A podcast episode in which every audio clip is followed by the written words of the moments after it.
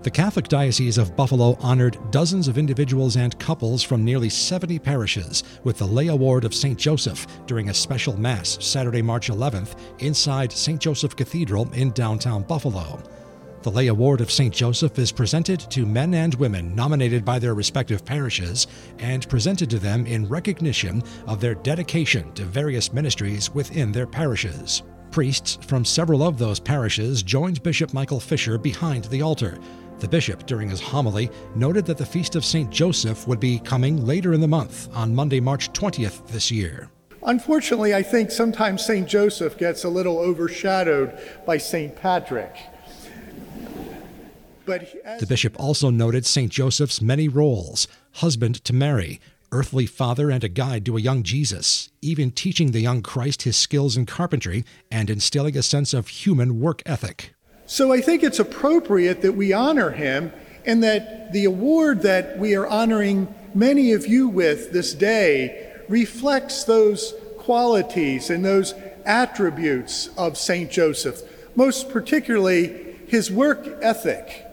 Yeah, we uh, again those those qualities that we think of Saint Joseph. First of all, are his faith. He was a faithful and just man. He always wanted to do what is right. And through dreams and, and uh, as well as those values that he held in his heart and in his life, he was able to make the right decisions and to help advance and to move forward that work of God, that of salvation. Bishop Fisher referred to St. John Paul II's 1981 encyclical Laborem Exercens, or On Human Work. Fisher also noted that he has held some sort of job as early as the age of eight, beginning with a newspaper route, and holding various other jobs during his lifetime, including flipping burgers at McDonald's. Again, no matter what we do, whether it's flipping burgers at McDonald's or designing the roads uh, uh, as an engineer, an architect, or, or healing in, in our hospitals, all of us contribute in one way. And what, what the gospel of work says is that we, we identify that work with the continuing work of creation and what what, uh, what our Lord did, what our, our God did in those six days before he took his rest on the seventh day. Each day he was, he was building, he was creating, and that creation continues.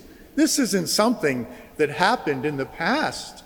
It's something that was there right from the, the beginning of that spark of first spark of life in, in, in our universe and continues today in such a beautiful way. And in that, we see God continuing with His love, His concern with us.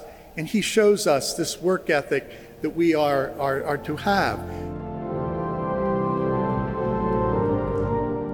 The Mass celebrating the Lay Award of St. Joseph is an annual event, but this is the last year it is planned to be held at St. Joseph Cathedral.